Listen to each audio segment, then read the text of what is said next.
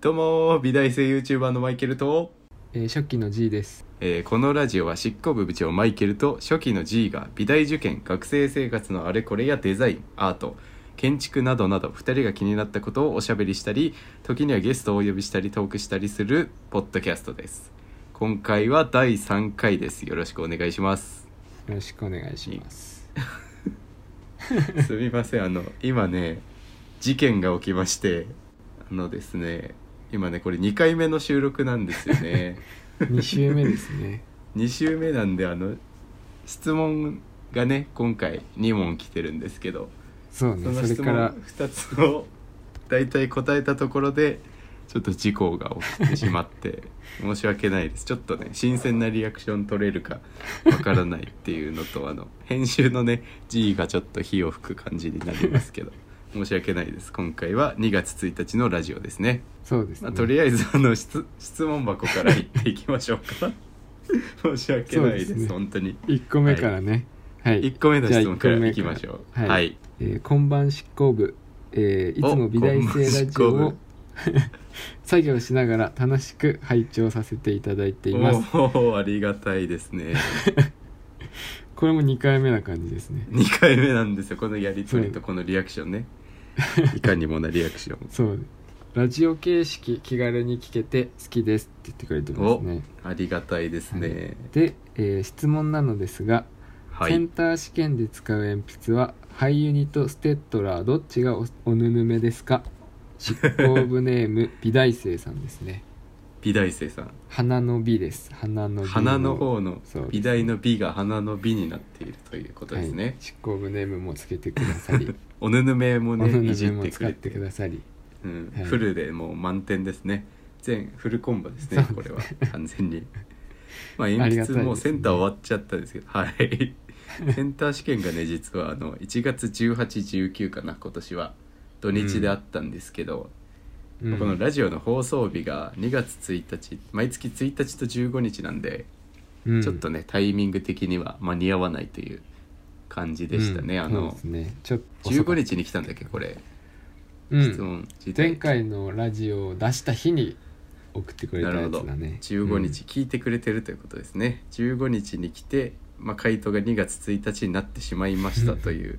お詫びからまずやっていきましょうか申し訳うんなそいうでですすねね、うんはいまあこういうのは来年自主的にやっていきたいですね時期だからああ時期だからね、うん、確質か問をに予測してねうんやっていきたいところですけど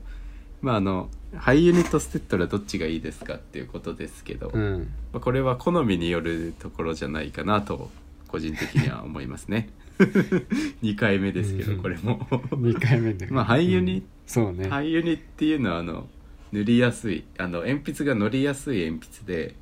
柔らかい印象があって、うんまあ、ハイユニだと角尖らせなくてもうん結構ね早くマーク塗りつぶせるみたいなところがあってああでもちょっとはみ出したりとか、うんはみ出す可能性が結構ありますねやややこしいそこややこしいかもしれないですけど塗るの早いと思います俳優には、うんでまあステッドラーは硬い鉛筆で結構カリカリに尖らして綺麗に塗れるっていうのがあるのでうんうんまああの好みですねどっちでも塗りやすい時間短縮して考える時間多くしたい人は俳優にまああの綺麗にマークしたい人はステッドラっていう感じがいいんじゃないですかね まあでもトータルその時短っていうちなみにマイケルさんはどっち使ってましたか僕はまああの結構鉛筆がね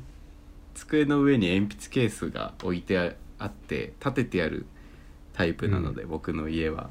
なんでその、うん毎年試験の前日に鉛筆どうしようってなってあじゃあこれでいいやって刺さってる方をね持っていくっていう傾向がありますねなんでどっちか運ですね僕の 適当場合だったっはてことですね適当ですね俗に言う適当です よまあ適当でしたね僕はその7年やってるんで8年かなるほど8年センター試験やってるんでもう適当 ですよ一回でも鉛筆も消しゴムも持ってかない年っていうのがあって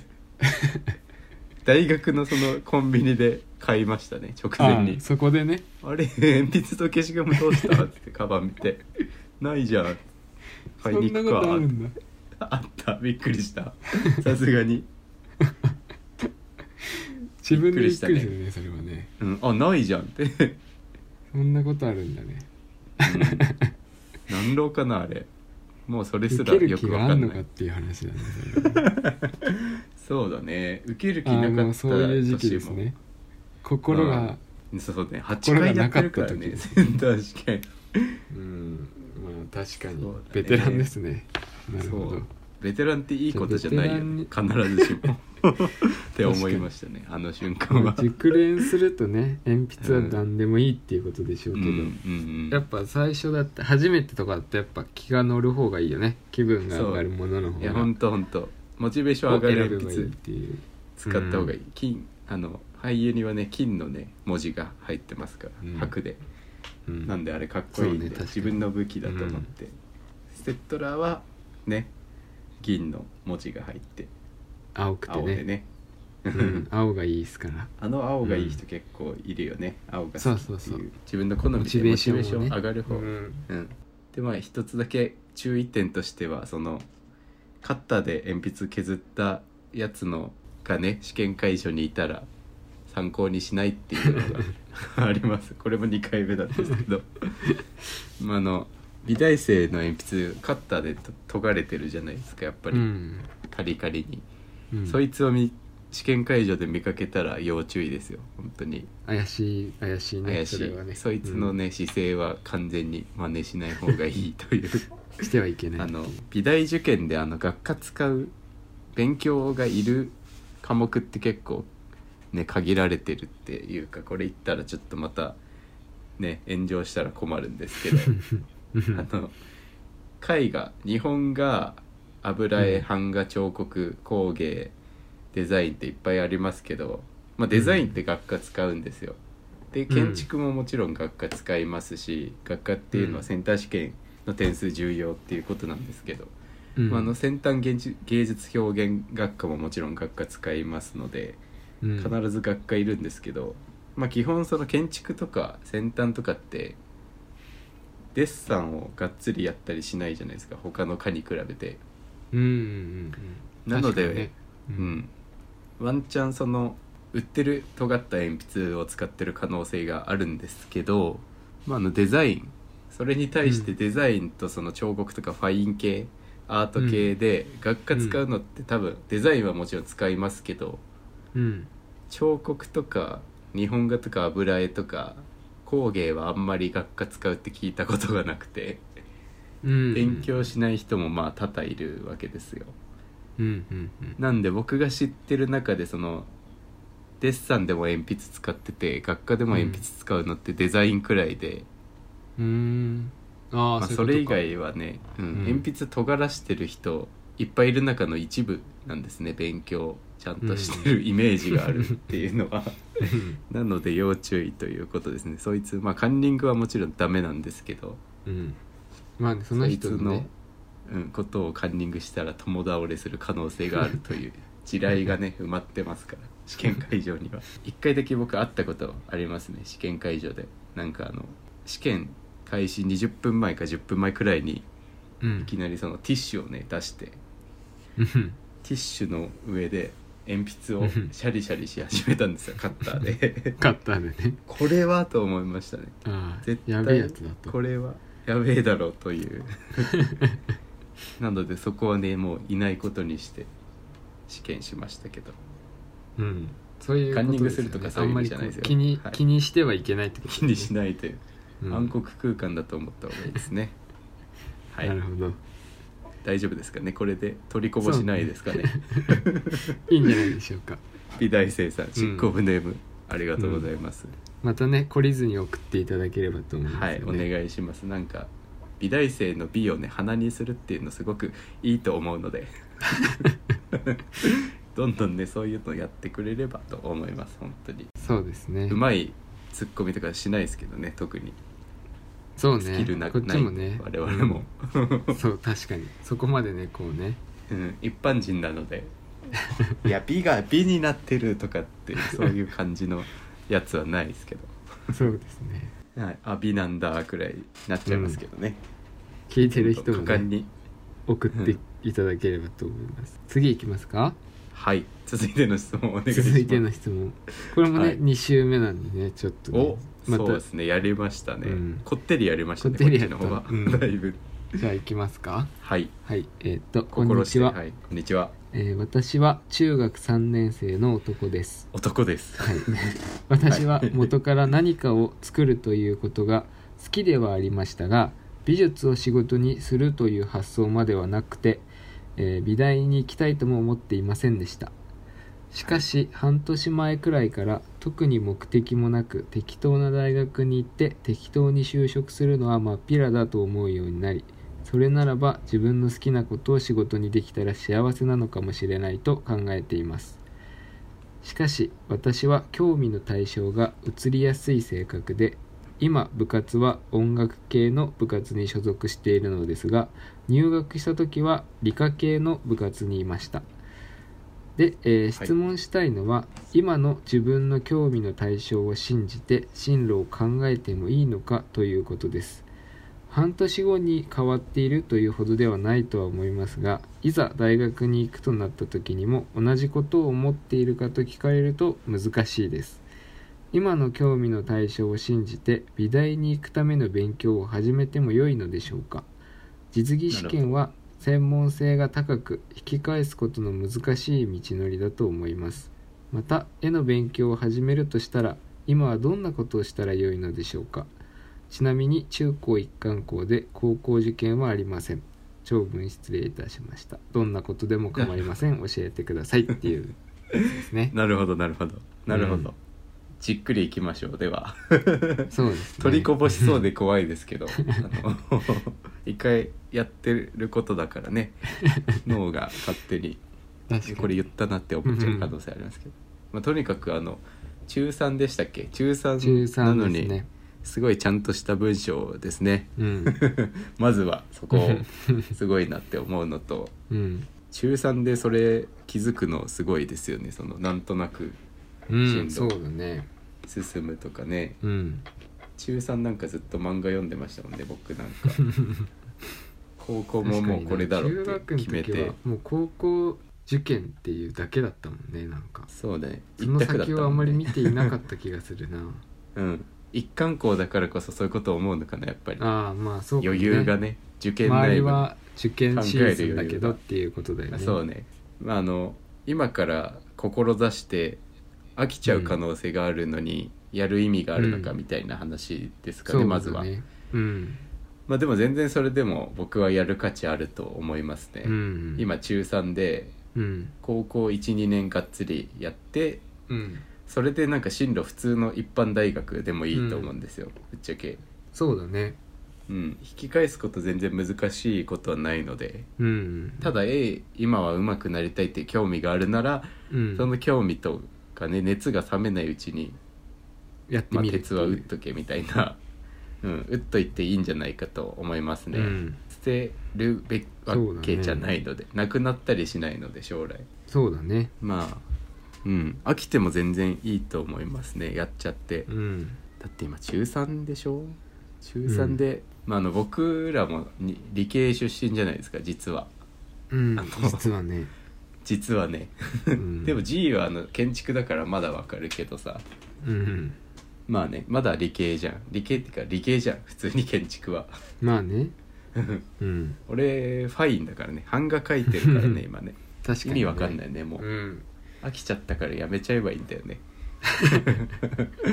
確かにあとそのそんなにね堅苦しく考えなくていいというか、まあそうんのそういう瞬間はあってもいいと思いますけどうんあの今僕版画専攻っていうところにいますけど普段その YouTube とか漫画描いたりとかってしてるんですけど、それって全然版画関係ないですから版画は版画でなんとなく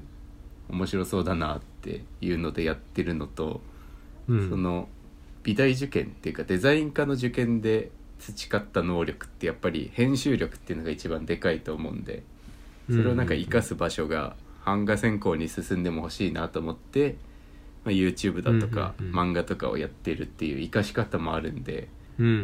うんまあ、結果それがなんかね何かになったりする可能性があるんでそうだね続けやり続けるってすごいうんいいんじゃないかと思いますね飽きるけど飽きていいけどうんうんやめないっていうのがもしかしたら、ああなるほどねうん、や大っ事かてもしれたないら見えてくるものもあるっていうことだうよね、ん、いや本当だって分かんないから、絵描けない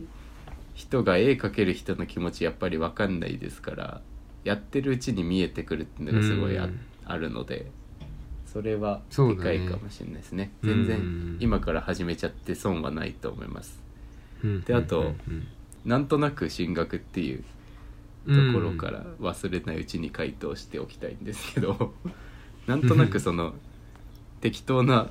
適当とまで言ってなかったでしたっけあのいや言ってたよ、う言んってたと目適当な的もなく適当な目的もない大学に行ってまあ適当に就職するのはまあピラだって言ってるんでねうん、うんそれって多分あの学力だけで進路を判断することが適当っていうことだと思うんですよ個人的には。うんランクだけで入れそうな大学に入るっていうのがうん適当に見えるというかねそれでも別にいいとは思うんですけど、あの入ってしまえばね、学び放題っていう意味では別に自分の学力に合ったところに入るっていうのはすごい悪いことではないと思うんですけど、うんまあ、あの意外とそのなんとなくやってる大学の学科ってあんまりないと実は思ってまして うん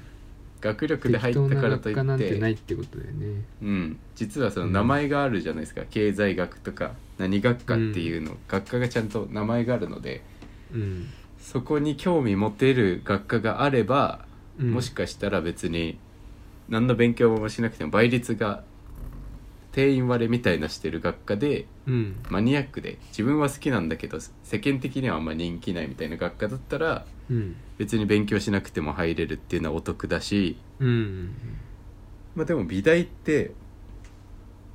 その美大って名前がついてるからちょっとなんかうん好きなことやってるみたいに思われがちですけど、まあ、う一ん般大学も意外と意外とっていうか割と名前がねちゃんとついててそれを専門的に学ぶところなんで、うん適当っていうところは実はないかもしれないなっていうのと。うんその美大入試っていうのはやっぱり絵うまくないと入れないっていうのがあるので、うんそうだね、まあ本当他のは狭いもんね、ある意味うん、もしかしたら、あの勉強しなくても自分のやりたいようなことやってる学科に入れる可能性あるかもしれないですけど、うん受験直前でその、あ本当は美大入りたいやってなった時にあでも絵うまくないってなったらあーそこから時間まあをねロスしてしまうことになるので、確かにまあ今今ちちょょっっとと気づいたというか気になったのであればね、そうね、うんそのメリットは生かした大いきいよねリードはねうん生かしたいですよね、今気づいたならちょっとやってみてもいいんじゃないかなって思,、うん思いますね将来その確かにねいいことを将来的にそのあんまこういうこと言うとあれですけど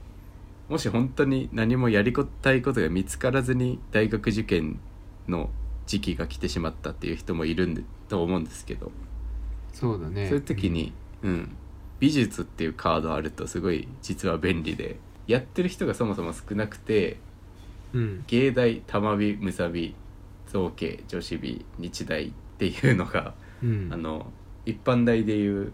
六大学的なねうんマーチとかさうん早稲田慶応とか東大とかうんそういうノリになってるので、うんあのそもそも目指す人が少ないので、まあ、その打算的なね戦略的にもいいというか勉強っていうあーまあカードも最終的なねうん 持ってない人うんはそこで発揮できる可能性があるという感じがするんですよね。うん早稲田慶応はちょっと無理だけど玉美むさびだったら入れるってなったらもしかしたらお得な道があるかもしれないですまよあね、確実かは。にねはいそう考えると確かにうん、変なこと言ってますけど、うん今まあ打算的ですけど、結そう構だね学力のランクってあの日本から国外に出ちゃうとあんまり意味がなくなるパターンもあるの でうんでも美大卒の看板というか肩書きっていうのはちょっとね価値が上がりつつあるんでもしかしたら狙い目かもしれないですね。うんまあそういう意味ではこうちょっと進んで見てるのも悪くないなっていう感じですよね。うんうん、まあ、今やることは絶対に悪いことじゃないっていうかむしろ絶対いいことだなって僕は思いますね、個人的には。うんうんうんうんちょっと始めてみるっていうのはいいと思いますけど、うんうんまあ始め方ですね何からそう始だまるかね何から始めたららいいかっていうところだよね見ると書くを両方まずやってほしくて、うんあのまずはね予備校か画塾に通うのが一番安定だと思うんですよ、最初に始めるってなった時に、うんでそれって結構あの漫画とか結構親しみ深いじゃないですか我々生きててね、うんその手に取って読みやすい漫画っていうのが世間には溢れてますけどうんでもその画塾に入るとデッサンから多分まずやると思うんでかなりそのうん思ってる美術とは違う可能性があって、そうだねうんまあ、特にそのファイン系のね作家活動で生きているみたいな人からしたらそれしかない美術の道はっていう人も中にはいて。うんそういう教えしかない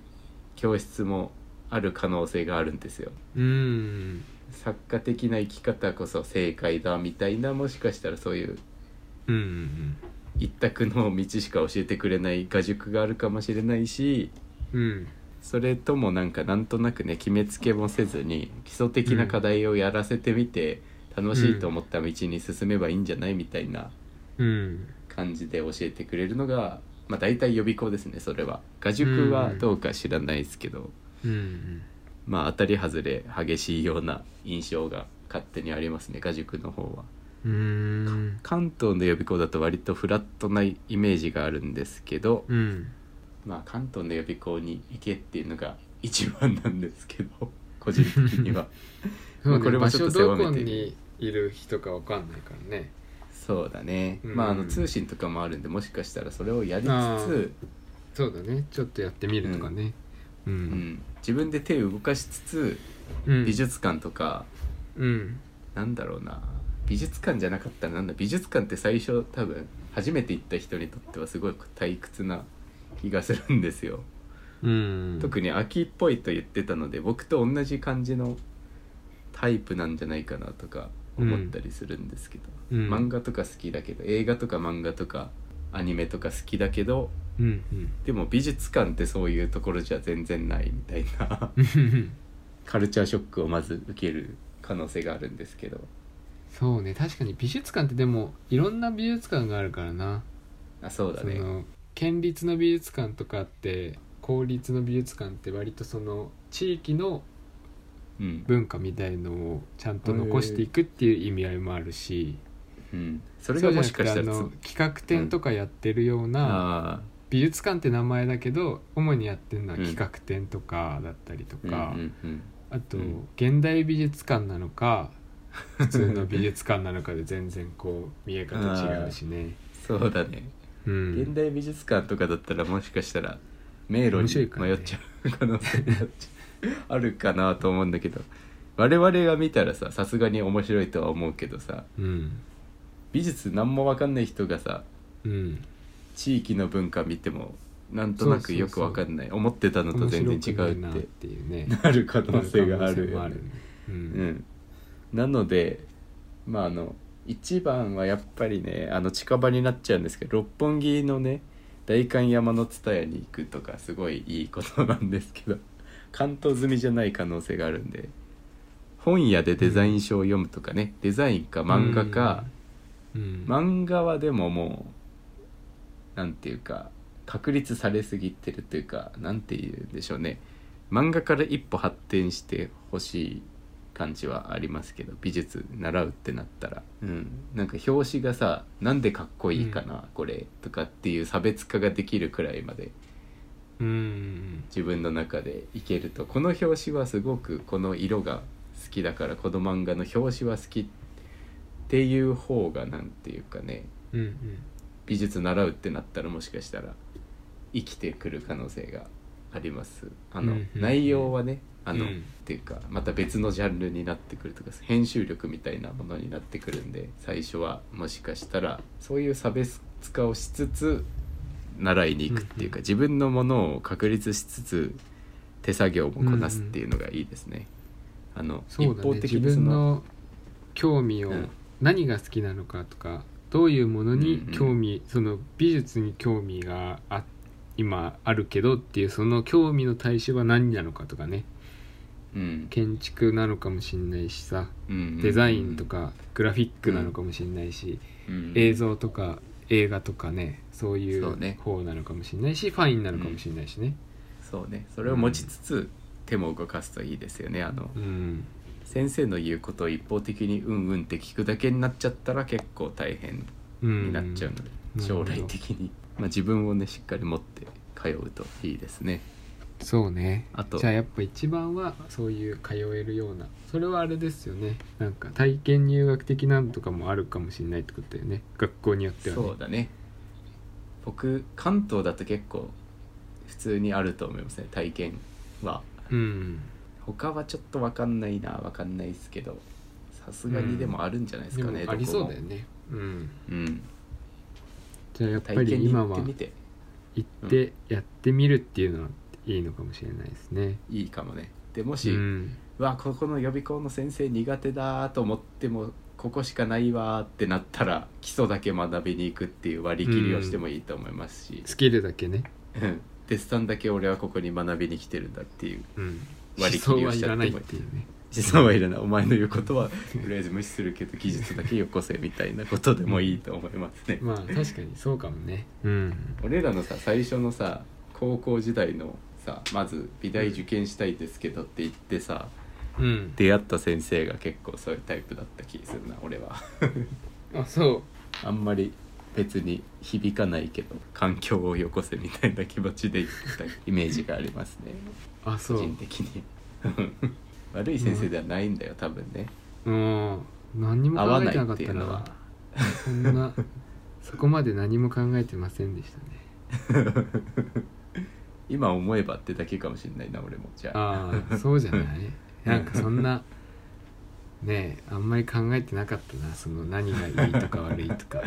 自分で思ってただけだな 石膏をすごい書きたくて言ったのに書かせてもらえなかったのはすごいもやっとしたんだよねでもそれって最初ってそうじゃないでもそうでもない の予備校行ったらそういでやもなでいのもさ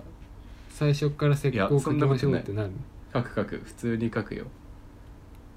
まずだってあ石、膏をうん、テストだったうもんん前あのあ石初膏ね日へえでもそれあ普れ通じにゃ上手ないのい人とか高校コースだじゃなくてえ違う違う違うもう浪浪人人ココースースだがあスタそうートだか浪らじゃ人なコーくてスだよねなんかさ高校でも基礎1年生からあるって始める言っ人てのそれってどうなんだろうねやったことないからわかんないけどいやでも多分ね一緒だと思うよ、あのああそうなんだ時期がさ決まってないじゃん高校生とか特にああ春に入ってくる人もいスれば、うんタート時期はねだからわざわざコース分けてとかはね関東だったらしてくれないと思うけど浪人生コース、高校生コース中学生コースっていうのは分かれてると思うんああなるほどねう、うん、初日の人はこっちとかはねまずないような気がしますねあの先生がやたら話しかけてきてくれるっていうだけくらいだと思いますああなるほどね うん、そもそもその受験の世界がシビアなんで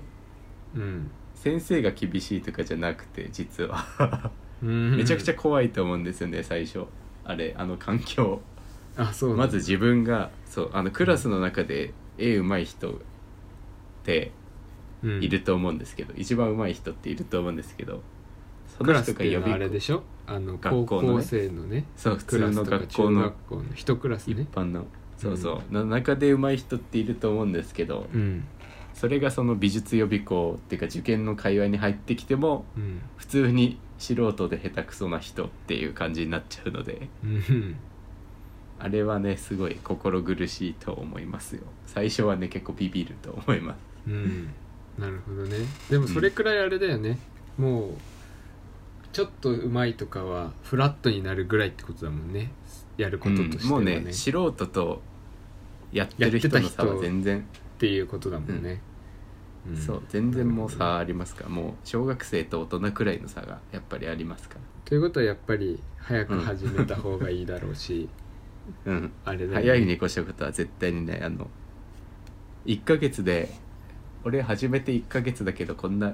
うまい絵描いちゃうみたいなねそういうのいらないですからなんていうかね早い早い自慢みたいなのいらないんでそのだとしたらお遅く始めたくなるじゃないですか受験のギリギリに始めたのにうまい絵描いちゃうみたいなさうーんあの受験勉強俺1ヶ月しかしてないのに本番で絵取っちゃったみたいなの全然かっこよくないですから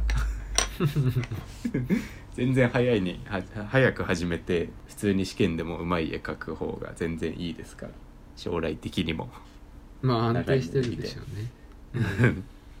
まあそれでもいいんですけどね3ヶ月前に始めてなんとなく受かっちゃったよでもいいですけど受験はそれで、うん入った確か後にめちゃくちゃ苦労しますからその人は。確かにねここだけの話その苦労にも気づいてない可能性ありますからねその人はそういう受かり方をしたらもしかしたらねうんまあ立ち回りうまければいいんですけどそれでも うんまあちょっとずれてきましたがずれてきたねうん 早いに越したことはないんで今始めたいと思ったら始めましょうっていうことですねうんうんうん前の勉強をするなら予備校 とか待って待って待ってスキルをちょっと学待っびてつそうだつ 地位がでもさ そういえばさうんそういうタイプだったねそうマウント取ってないけどさ何が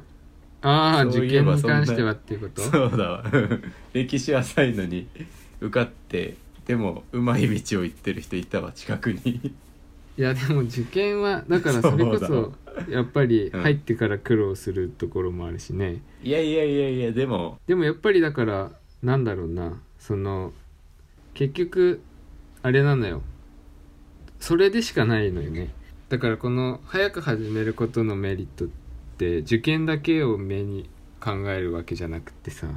ああなるほどその合格深くねがゴール、そう合格がゴールっていうことを考えたら、効率よくとか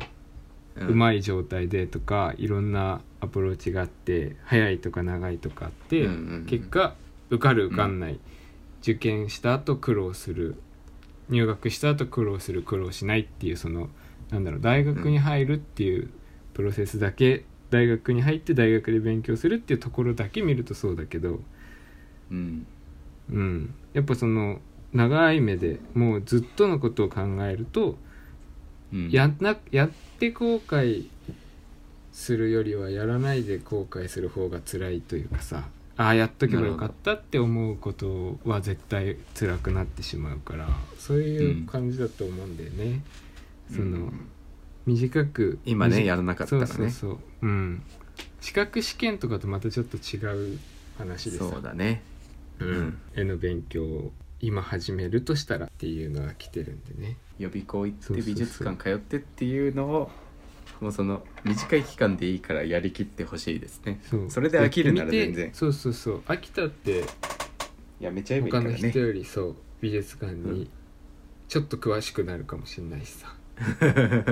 そうだねそれでまたやりたくなる可能性があるそわうけそうそう、うんでやってみてあちげえなって思うかもしれないしよく柴玉が言ってるんですよ柴玉っていうのはあの牛のねうんよく出てくるやつなんですけどこのラジオにも、うん柴玉がよく言ってるのもやめたいならやめちゃえばってずっと言ってます ねあいつそうだはねそうなんで すよそれに尽きるんですよねそうだねそうそ結の構やめるっていう選択肢を作るっていうためにはやるしかないですからね、そうだね、うん、やめるっていう考えも生まれないからねそうそうやってみないとね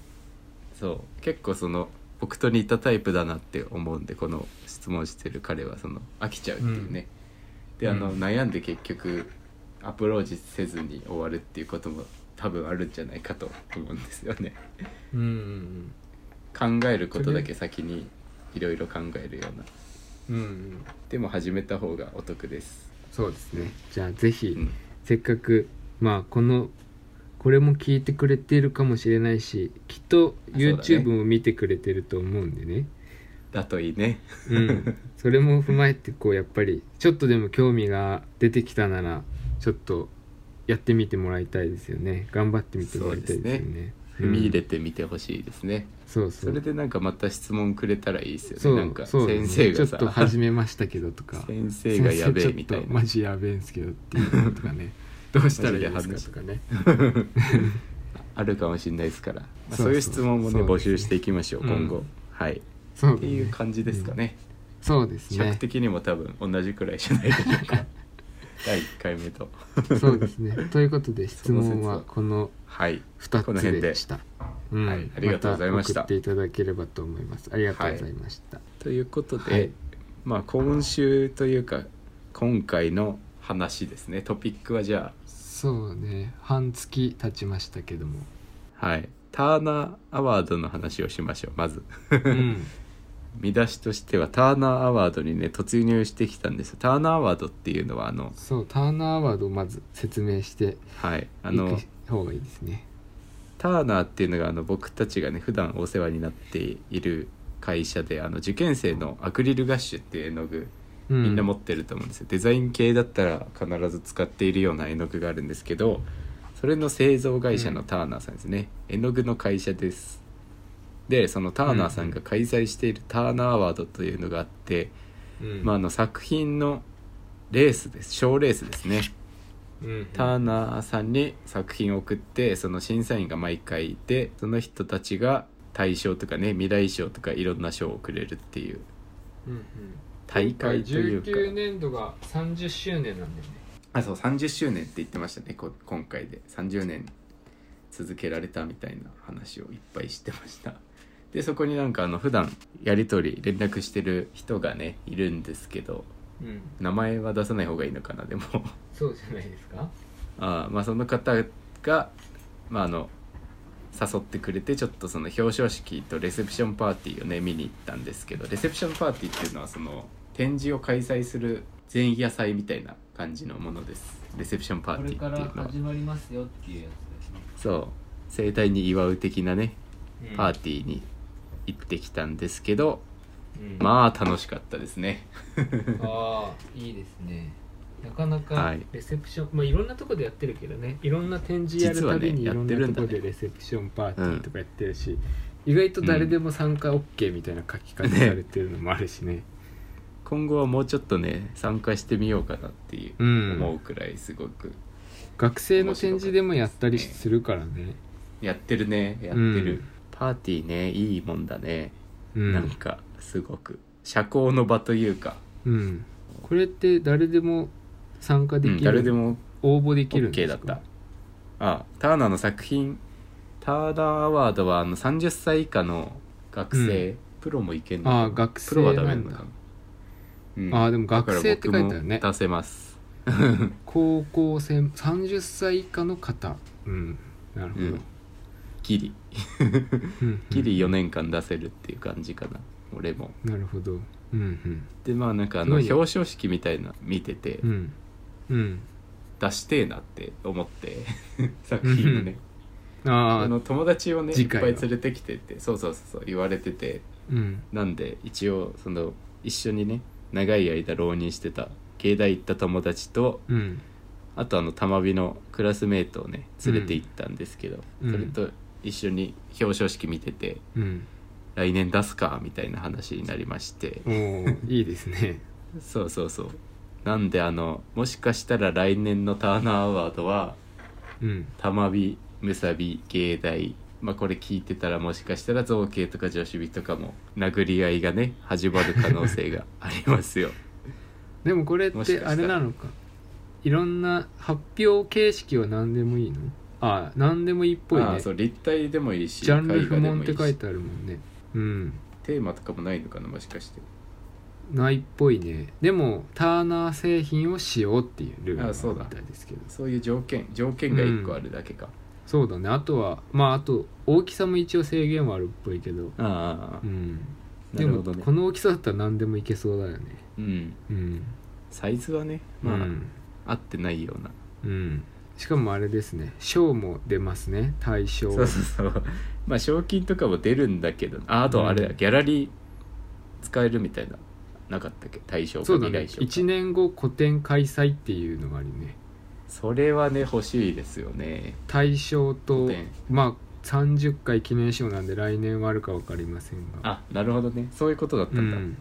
ギャラリーの貸し出しめっちゃいいよな欲しいよね対象 は1年後個展開催っていうのが決まってます ねやらしてほしい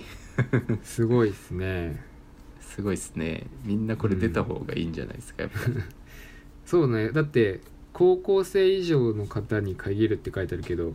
高校生でもいいって書いてあるからね、そうそう全然あの受賞してたしね高校生いっぱいあそう学校書とかもあるね、すごいね学校書もあったうん面白かったですそういうのをみよんな出していけばいいんだろうね、面白いねすごいうんやでっぱす、ねその友達もさうん芸大でさ、うん俺も芸大を目指してたっていうのがさやっぱり目立ちたいというかね 一番の大学に入りたいっていうタイプの人なんで、うん表彰式見せられるとやっぱりああ燃えるものがある燃えるというかねそういうタイプなんでうんなるほどもしかしたら、うんじゃあもしかしってて来年こうねうん、出会えるかみんもなしれませんねそうね表彰式で出会え呼たらばれ嬉るしんいでですね面白いですねこれ聞いてる人とかみんなさ会えたらいいよね表彰そ式うだでねのき 全員受賞してるみたいな 嵐に来たみたいでかっこいいよね かっこいいですねお寿司とかも食べれるしね置いてあってお菓子とあかあお寿レ司セとかプ、ションパーティーはパーティーですからね一応ねうん、ジュースも飲み放題だしお酒も飲めるしであの表彰終わった後に、うんなんか砕けた飲み会みたいなのもあってうんその会場でね何人か残ってうんうん飲み会みたいなのしてたのもね面白くてですねあのうーん美大生僕が呼んだ美大生みんなとかあと、うんうんそのいつもお世話になってるお二方いるんですけどその人たちとかまあうんうん地方から来てくれたりしてる面白い人たちとか同世代の ね活躍してる人とかあの漫画でうんコンビニのねメガネのうん店員で、いかにもなんかモブキャラみたいなキャラクターの人がめっちゃ喧嘩強くて最強みたいな漫画見たことないですかねみん なちょっと説明やばくない今の、うん説明が下手くそだねやばいよねうん あのメガネがあのなんて言ったらいいかな弱そう、うん、これはめ名ちゃ前喧出して嘩もいい強いの人がいいんじゃない強しでしょそううんサイコミでやってるんだけど「つよし」っていう漫画があるんですけどうんそれの作者さんがね来てて友達になれてよかったです ね普通にすごいっすね同い年だったんですよううんんそれもすごいしねねなんかもうそういううん年なんだなって実感しましたね、 てかもっと頑張ろうって思いましたね普通に今4巻まで出てますねそうなのうんまだ1巻しか読めてないんだよね俺「つよしうん誰も勝てないあいつには」っていう漫そ画うでですすね4巻ですうん絶対これみんな見たことあるわコンビニの店員がめっちゃ強いみたいなそうねあのうん広告欄広告欄にいっぱい出てた時期があったも出んてたねうん全員見てると思うこれ、うん俺も多分ね23とあとあの巻ぐらいまで分は読んでるんであサイコミでそうそうの人が来てたりですねうんあとターナーの会長さんが来てたりあと世界堂とかね、画材屋の世界堂のうん方が来てたりとかめちゃくちゃ豪華でしたねすごいですねうんあとなんかボンビーガールでね紹介されてた人が来てたんですけどあのワークショップで うんいろんな地域を回ってる人もね僕個人的にはすごい面白くていいなって僕がやりたいことをちゃんとしたルートでやっているような人がいましたねちゃんとね免許取ってうん子供たちとかうん集めて正式なワークショップとして絵の具でわーってなんかスプラトゥーン的なことをねやるみたいなイイベントをちゃんと開催してるっていう県とか市とかあの公共のしっかり提供してやってる人がいましたそういうそのもの人がボンビーガールでうん、あと前澤社長の100倍当たった方でしたねその 人すごいよねいるんだそれを 本当にいるんだっていううん感じがしましたけどそういう人とまうんあなかなかね普段だと交流ない人と交流できる場っていうのが面白いですね、面白いですねレセプションパーティーにはまりそうです ね面白かったですいいですねうんっていう感じでしたねターナーアワ ード終わっちゃったけどタそーうナーアワねードでもまた来年31回目ですか、うん2020年やるんですよねきっとねうんみんな参加したらいいっすよねあれねうん学生参加でき年る一回学生っていう枠のうちにねできるからねうんうん年一でさ問答無用で殴り合う場所として皆さもんが、うね、うんいいですよねその受験作品じゃない作品っていうことだもんなある意味なうんちょっとそう違ねう方向性でものを作るっていうのは確かにいいかもしれないですね、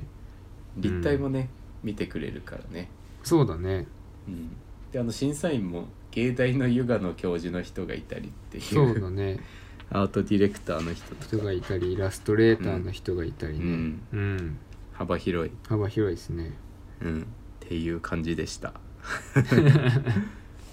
まああの時期的にちょっとセンター試験の話もしていた方がいいんでしょうかねそうね終わったばっかりっちゃ終わったばっかりですもんね特にないですけどね まあ膨らませるとした ら気にしないことが大事かなと思うところがありますけどねセンター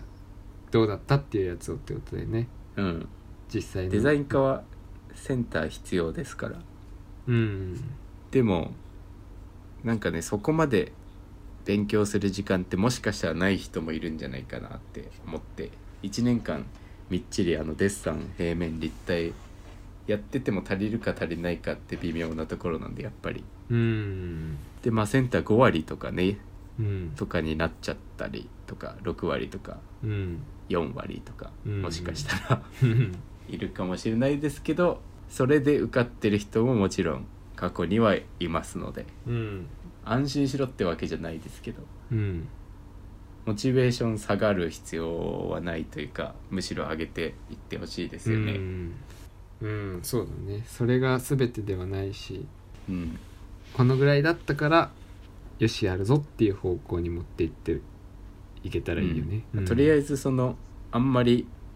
ねこうですっていうふうには言えないというか言えない 言えない部分もあるのですけれどなんかその、うんあんまりさオープンにしてる情報じゃないという部分があったりするので。そうだね推測でしかないっていうそうそれもあるし、そうだなねんか公開しちゃいけないような感じのねなんていうか、ん正式に学校側が認めているわけではないけれど実はみたいなさうん部分もいろいろ加味して考えるとうん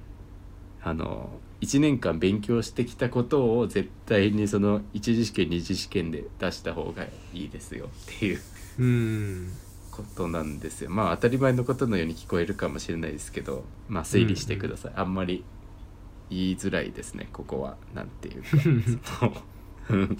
言いづらいことがありますけどとりあえず実技はね、出し切った方がいいですセンターはとりあえずまあもう終わったことなので置いといてうん置いといてほしいですねうんなんでもう1年分の磨いた感覚を精一うん杯試験で出すっていうのが何よりも大優先最優先なんでうんデザイン科受験においては、うんうん版画はまあそれでいいです同じように 版画受ける方は同じようにリラックスしてやってくる版画はリラックスですねああ携帯もリラックスかもしれないで すけどそうなるほどねうん、それ以外まあでもデザイン系は共通してるんじゃないかなって思いますね割とうんマイケル携さ帯んのはとセンター終わってからはあ終もわうってからは YouTube やってたまあ2時まで ああそっか最後はね YouTube 始まってセンター終了日に YouTube 始まってあ ー受験フェスというなんでもうなんですかねでもそもそも前日まで受ける気がなかったっていう話こっちの新しい方になってからしてんのかなしてないしてるしてるしてるかうんのでまあ実はもう実技やるだけだったんでもう最後っていうのは決まってましたからうん今年で、じゃあ特にこうあわあわするわけでもなくそうですね例年通りまあ本番はこけましたけどデザイン科の方 はなんかね一回もそのバチッと決まってない気がしますねデザイン科の二次試験は割とそのうんデッサンの試験はもう A 取れるっしょみたいな感じで A 取れる感じなんですけど、うん平面立体に関してはやっぱりなんかねうん本番に弱いという かなんかやなんかねデッサン期間に入ってうんデッサン週間になるんですよねあの一次試験の2週間あー直前とか1週間2週間前くらいになって、うんデッサンしかしない習慣になってうんそこでデッサン1次試験終わってうん二次試験対策に戻ってくるんですけど、うんその期間がねすごいねボケボケしてるというか毎 年なるほどねデッなんサかンねにしそう出力がデッサンになっちゃってるというかああなるほどなんかね決めきれなくなってるんですよね平面の方をなんていうか、ああなるほどねデッサンってそのシンプルなところをめちゃくちゃ凝ってやるみたいな部分がうん平面とか立体に比べてあるのでうんうんなんかそれを立体平面とかの考え方でやっちゃうとうんなんていうか、やたら細かいことが気になってあー一番なるほやるべきところをやらずに、どうんもやっとしてしまうみたいなことがあって僕の場合は僕そもそも苦手教科だったんで、そう平面とかいねう調整、うんそうそうそうそううんなんでまあねえ皆さんはなんだろうなどうしたらいいかな どうしたらいいかなうんまあデッサンもほどほどにっていうことですかねその、うんうんそうねどっちかにこう差別化しないっていうことが大事かもしれないですね、何が得意とかっていうのうをんなるほどねフラットに見てフラットにくれねたうんうんうんむしろ平面立体の方がねポイント高いんじゃないかって思ってるくらいですから、デザイン科に関してはうーんでさ、うんみんなもううまいんだよね普通ああなにるほどね大前提としてうん、うんうんデッサンで差ついたからといって何なんだろうみたいなところはちょっと思いますね全部バランスよデくライ取ンっと以いて上うまいんだねじゃあねみんうな、ん下手な人全然見当たらないですね、なるほどもう受験数も減ってて記念受験みたいにどんどんなくなってるんじゃないですかねもしかしたらそうかもしれないね、うんうん今年だって600人とかだったからねデザイン科の受験生の数ああそうなんだ多い時はどれくらいなのえー、1000くらいじゃんああ900じゃあ結構違うねうん、うん俺が一郎違う現役とかの時よ現役一郎の時は多分900くらいあったんじゃないかなへえじゃあ結構違うんですねうん受験数で言ったら玉倉が一番多いかな、確かああなるほどうん玉倉が一番多くてシデかなその次もしかしたらグラプロダクトうんちゃんと見てないから分かんないですけど、まあその辺だった感じがしますねなるほどねそうなんだね、うん減ってるんだね、まあ、それだけそうこう選択肢が増えてきたっていうかことでもあるのかもしれないしねね、その界隈自体各が学もしかしたら、うんいろんなことができるようになって、そこ認に知こ度がだわらなくても良くなっているのかもしれないですね、最近なんか割とテレビとかでも見かけるもんねクリエイティブ系のほにゃららみたいそうだねな、うん、うんタイポグラフィーのマニアみたいなのがさテレビに出てたし、この前そうね意外とこう、あんまり関係なくなってきているのかもしれませんねそういう意味では、うんうんまあ、そういう意味ではさっきの質問じゃないですけどまああの バランスよく学習してくれたらなって思いますね。そうだ時代入っねて、 うん、ちょっとそれさだけしかないなん議てこと題のはさないってことだもんうんおすすめの授業の話してもいいあたあまいいびのよどうぞ そういえば思い出した、うん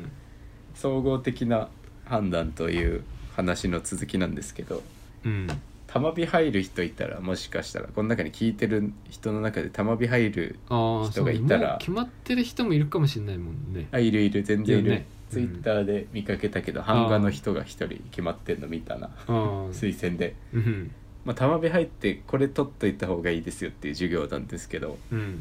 マーケティング論とうん広告コンセプトの授業は個人的にものすごくおすすめですね。うんうんうん総合的になんていうかそのファインっていうか自分がその美術をやるっていうことにこだわらずともクリエイティブっていうか、難しいんだけど、うんなんだろうな自分が一人で絵を描き続けるわけじゃないっていうことを言いたいんですよ、びクリエイティブ系って自分うでんコツコツプロダクトを生み出し続けるとかさ、うんいい感じのグラフィックを一人で黙々と生み続けるだけじゃなくてうんそういう人とかさ総合的にあの指揮する人っていうのが世間にはいてうんディレクター的なポジションになるんですけど企業そうがねクリエイティ例えブばディレクターとか言われる人たちでしょうねこの商品をもっと世間に広めてほしいっていうのを例えばそのポカリスエットの人が言うとしてうんで、まあ、代理店まあその会社はいいんだけどうん誰かがそのプロモーションを担当しなきゃいけないっていうのもまたクリエイティブの仕事の一つでうんそのクリエイティあのプロモーション担当するってなった時にうんじゃあこれに合った CM を作ろうとかポスターを作ろうとかうんっていうことにまずなると思うんですけど予算とか考えてうんで CM やるとしたらじゃあこの人に監督してもらいたいうんこういう雰囲気がこのポカリスエットには合っているからみたいなことで考えていかなきゃいけないと思うんですね。うんでそういうスキルを磨いてくれる、授業業ががねうん、なんかそういう、まああの広告コンセプトって名前からしてもう広告系だもんねそうだねなんていうか、ん結構ね受験でデザイン科の受験でやったようなことに近かったんですけど広告コンセプトの授業に関しては。うんこういう作品が CM がありますこれはこういう意味で、こういうコンセプトとこういうそれをやり方で見せてますみたいなのを解説してくれる授業なんですよ広告コンセプトっていうのはうんうんそれって結構気づくの難しいなと思ってうんうんああその広告だけを見てそこまで気づくこと自体が難しいってことだよね普段なんとなく見てる CM にうもんそういう意味があるんだなっていうのを、ん仕事してから気づくではちょっともったいないなっていうかうさ、んうんなので、まあ、その学生のうちに取っといてほしい感じがしますねマーケティングと広告コンセプトに関しては。うんうんうんで広告マーケティングはまあビジネスの領域に感じるかもしれないんですけどうんうんあのあんまりね分けない方がいいと思っててその売る人と作る人っていうのを、うんうんうん、マーケティングって多分売る人になってクリエイティブあのファインとかね絵描いたりする人って、作る人って分担されがちなんだけどうんうん少し歩み寄ったらもっといいものができるんじゃないかと個人的には思ってるんですよね。うんうんうんあのうん、確ちょっとマかーケにティングを意識してみるとかむしろマーケティングの人がちょっとクリエイティブを知ってるとかでもうんうだんいぶいいものが生まれる気がするんで、そうだねうん、そうちょいっとこうの、授業は大事だよねうん、うんこの2つ知った上でなんか知ってますよっていうことを例えば就活でちゃんとアピールできたらいいよなぁと思いつつうんうんうんいますね、最近はいい授業だと思いますこのなるほ2つ、どねうんうん受けてみてねうん受けてみた感想ですね、一番あの面白い授業っていうのはいっぱいあるんですけど、うん実用的にすごいためになった一番その身になったなって感じるのがこの2つですね、そうだね今やってることに近いのもあるのかもしれないよあねあなるほど自分で YouTube を発信してっていうのを今やってるから っていうのもとてもある気がします、ねあんまりなんかそのビジネスビジネスっていう感じで言いたくないですけどね楽しくやってますっていうのがやっぱり大前提なんで なるほどうん、いいですねいいっす ねまあ1年1年ですからねまた2年3年っていううちにそうねまたいい授業変わるだろういいよね、 あそうだねうん面白い授業は本当にいっぱいあるんだけどねとりあえず、うん ま面白いよね漫画描く授業普通がのねあったり美か術史とか、も面白いし、うんあうんあ知っといて材料学とかも知っておけ面ば白いよねうんほぼそんな感じですから、知っておいたらいいことばっかりなんで、うんうんうんただ絵描いてるだけではないっていうねそうだねうん、まあ、それをまた編集して就活するっていうのが大変でしょうけど まあねまあでも身に入っていれば自然と出てくるものもあるだろうしねああでも感じ取る方難しくね採用する側がそれを見分けるのまあそれは向こうの責任ですからなるほどうんでもそれ美大生はさ作品で表せるっていうのがいいよねそうだねまあ逆に言面うと接うんそれでしかないっていうのが厳しいところでもあるけどねそうねうん口下手結構多いよねそういう意味であと積み重ねなければいけないっていうのがすごい厳しそういねなって思うなそうねうん最後の1年半1年間卒論っ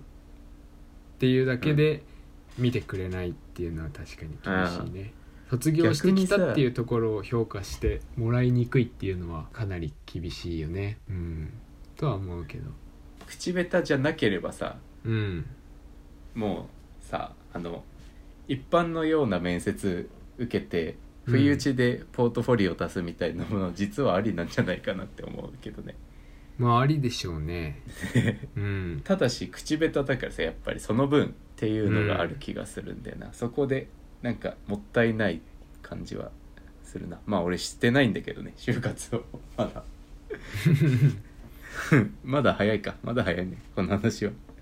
そうね就活うんやんないと思わってからなるい以上に難しそう、うん、就活に関しては、うんしかも就活っていう概念がそもそもどうなんだっていう話ですからああそうね、変わりつつ特にあるんだろうけどね美術とかのああ戦いがそもそもないとこもあるしね あ採就用職試するの験にがえー、紹介みたいな感じうんうんまあそれしかあるよなかったりするし事務所とかも結構そうだねそういう入り方してる人いるもんね別にいいんだもん大学生の段階で就職したって まあ次のトピックへ行きますかあとありますか何かああ漫画の話しようかおすすめの漫画の話てかもう時間も結構いい感じだけどねあ電池切れたお携帯いや iPad の方ですね iPad 新しいやついや古いよ変えてないもんうんあそっかあれだよねこの前見たもんねそうそうそう古いやつああミニが欲しいんですけどね 私はミニがいいの、うん電車とかで読むの新幹線で読んでそんなイメージあるわどっちにも使えるじゃんミニでかいんだよこれ ああちょっと確かにね、うんでかいね重いしねうん結構さあれという意味美容室とか行ってさうんくれるじゃん iPad を 見てていいよっつって雑誌そんな、うそんれな結素構敵な美容室行ったことないよねいや橋本だよでも、 あそううん、あれ結構好きだなって雑誌見るのいいよねあの切ってる時間にああ雑誌ね雑誌も面白いよね、今なんか iPad で見れちゃうからねうんあのなんなの契約して見る感じなのあれって雑誌月いくらで見放題みたいあそうだよ月あそうな額の500円とかなお安そんいなも安んいだけどえー、大体いいね、うんちょっと始めようかなって思うくあらい月額500円とかいいんじゃない、ネットフリックスやめてそっち行こうかないやでもネットフィリックス面白いけどねネットフィリックジスブリのさああでも俺見たけジブリよどあれなんだよネ日ッ本トがフ悪いィリックスのそう会員数の割に日本人のそう少ないって言ってマたーケッねトとして見られてないって切ないねうんそういう情報どんどん流してってほしいよね見てないよってうん、いやそのさ日本国内ばっかり見てちゃああ、ねいけないよっていろんな人が買えるっていうのをもうちょっと意識してもいいかなと思うんで買える買える買うって購買の買う買うってそうそうそう YouTube だったら例えば英語勉強してとかさうんうんうん日本人以外も見れるようにするとかさああそうねそれが大事ですよもっとね他の国から買ってもらえるような何か意識したいなーってすごい思うんだよね、なんかそうね泥仕合というかそれは発信す国内るで人のがやんなきゃいけないよねまあ見れ難しいん見だやけすどいねよかうなりにす るとかたまにあれだもんね英訳つけてくれる人とかもいるもんねああらしいね現れないけどね、うちのチャンネルにはまだまだですね あでも Google の方が早い可能性あるよね翻訳がああ翻訳ねでも結局、う自動翻訳だから意訳してくれないから難しいじゃん、日本語の方はでもあれだよもうさできちゃってるからさ翻訳日本語ってことはじゃないない日本語翻訳はもうかなりスムーズにできちゃってるからさああ字の自動のやつでねじゃその音声認識がさうんぐちゃぐちゃで文字起こしか自動でやってくれるけどめちゃくちゃ変なこと言ってるみたいになってたけど、最近めちゃくちゃ精度よくてさ今精度いいねうんってことは英語もすぐじゃないかすぐは言い過ぎだけど開発してるわけじゃないけどさっうんてことは英語もできるんじゃないっていうふうに思っちゃうよねそうでも日本語だからさ正しいなって判断ができるけど逆は俺らできないから難しいっていうのが一番大きいんですよそこまで背負う必要はあるかな今の段階いやそれは分かんないけど、で うん、結そ局それのはレベルだっていうことだよもっとちゃんとさうん、会社としてなったらいいかもしれないけどああまあ確かにねそのレベルだよねそうそうそう漫画の話しよう漫画の話しよう とりあえず iPad からずれちゃったけど確かに全然電池が復活しない iPad のあ iPad いるの見ながら見ないなとるほど分ねかんないちょっと待ってねああ OK なんかじゃあ最近あった面白いこと ないんだよな何もキックボクシングやってるんだよね最近あれ ここカットする感じかなもしかして G がね離脱しましたけどああそう今全然聞いてなかった いや何でもないです何でもないです 確かめて今充電音声データを送るからああ確かそうめねてください、はいはい別に何も喋ってない漫画の話しますか漫画のしますか話あのですねうんゴールデンカムイの20巻がねついに出ま したよ平和な話題読んでますねちゃんとうん面白いしさでもやっぱ出るの遅いね月刊誌はねやあんじゃっれて月月刊な刊んでだっけあれ週刊だっけ、うんやんじゃん週刊じゃない獣事変がめちゃくちゃ遅いんだあれは月刊ですからねだよねうん月刊誌置いてあったの読んだけどさチラッとあんま見ないようにするんだけど、うんあ獣事変の方ねうんなんか今9巻まで出てるんですけど単行本がうんそのまだ9巻の終わりの内容みたいな感じの感じで したねなんか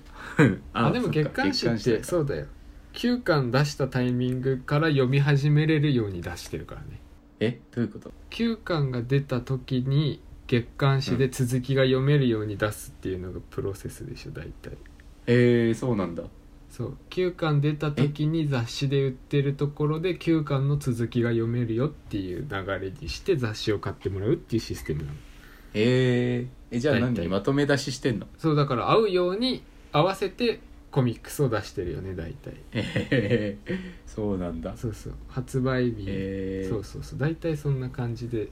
まあさ途中からずれちゃうけどさやっぱりなんで9なの 9? あ話数、うんちょうどいいあからじゃ関な東いうん9巻がちょうどな大の体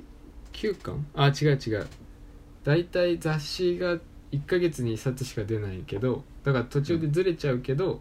大体コミックスを出した月はその月の続きから読めるようにつなげて出してるっていうことっていうことね、じゃあ常に編集しながらやってんだ繋すがでに単行そう本だね編集しながら月刊誌書いてんだやばいねそうそうそうそうですよだって最終話その単行本になる最終話を出したくらいにもう出せるっていうことだよねじゃあ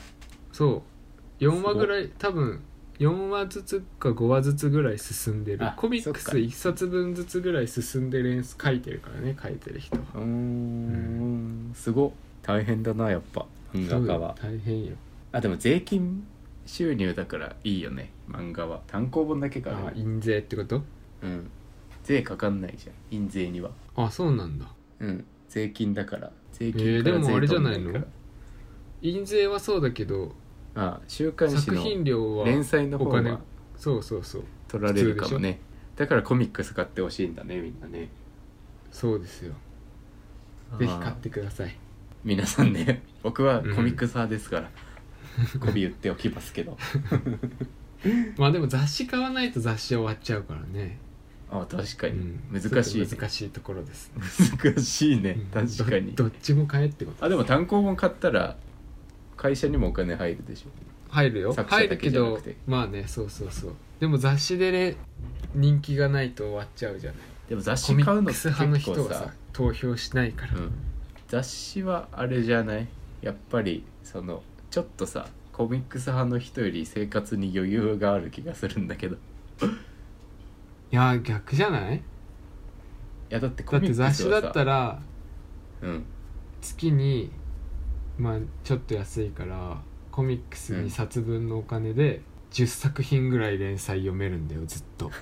だって中にはさ別に好きでもない作品があるじゃん、ああまあねあればね、うんそういうだことから好きなものだけ選んで読めるっていうのは贅沢じゃない逆に贅沢そうあ贅沢コミックスっていうかがそう余裕があるからさうん読みたいやつだけ読もうってこうえでも待って買えるんで3ヶ月で1冊出るじゃん好きなコミックスって大体中間だ週ったら刊誌だとねうん3ヶ月で2冊かな今買ってるってことは3ヶ月で1,000円でしょ週間が月4冊で買うとなったら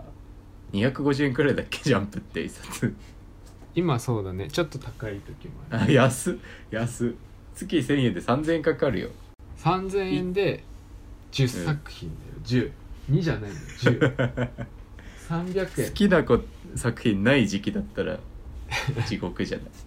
まあね好きな作品1個しかない時期だったらもう単行本買いしてる方がお得じゃないまあねでもそれまあね行ったり来たりできるっていう心の余裕ですよねあコミックスの方がそうそうそうえうんまとめて読みたいよねやっぱりねコミックスをねうん先に読みたいみたいなのもあるじゃんなんかあんま好きじゃない漫画を読みたくないっていうのがあるのかもしれないもしかしたらああそれがないか ならんか恋愛系がさあるじゃんやっぱり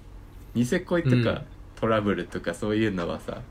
うん嫌なんだよね置いときたくないんだよ ね家にああそうなんだ面白いねなんか知らんけど面白いんだけど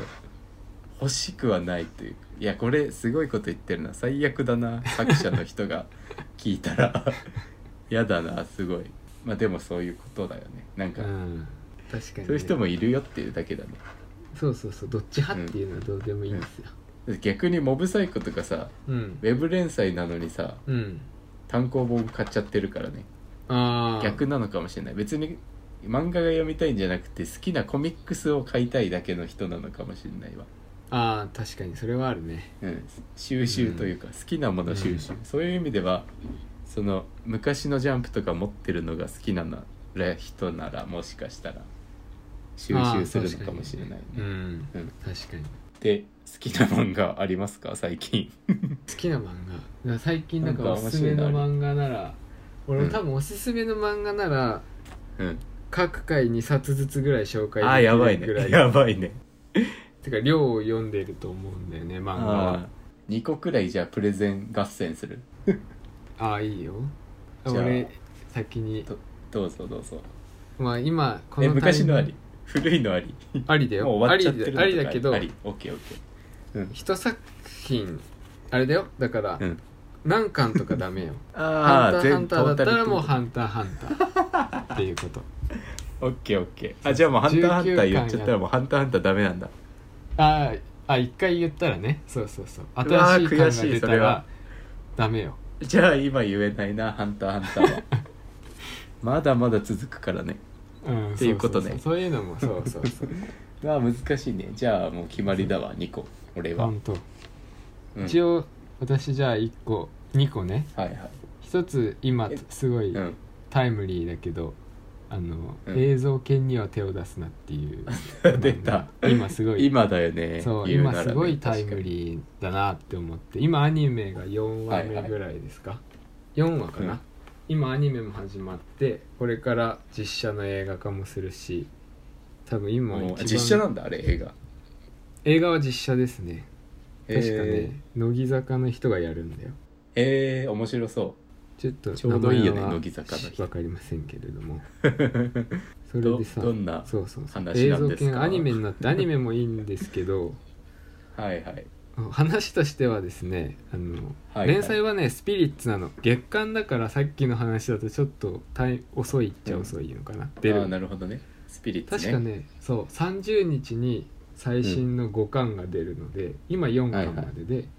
はい、多分2月今月1日には5巻までそうそうそう、へー5巻出てる時かなうんで漫画と中身としてはうんうん舞台設定はねちょっと SF なんですよ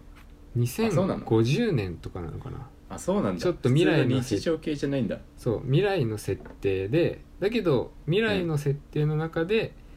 の日常まあ女子高生なんだけどね主人公うんうんうん3人ぐらいいて、まあ途中でちょっと増えて三人るだろうんだけどあ増えるんだうんそうそうそう仲間が増えてくるけど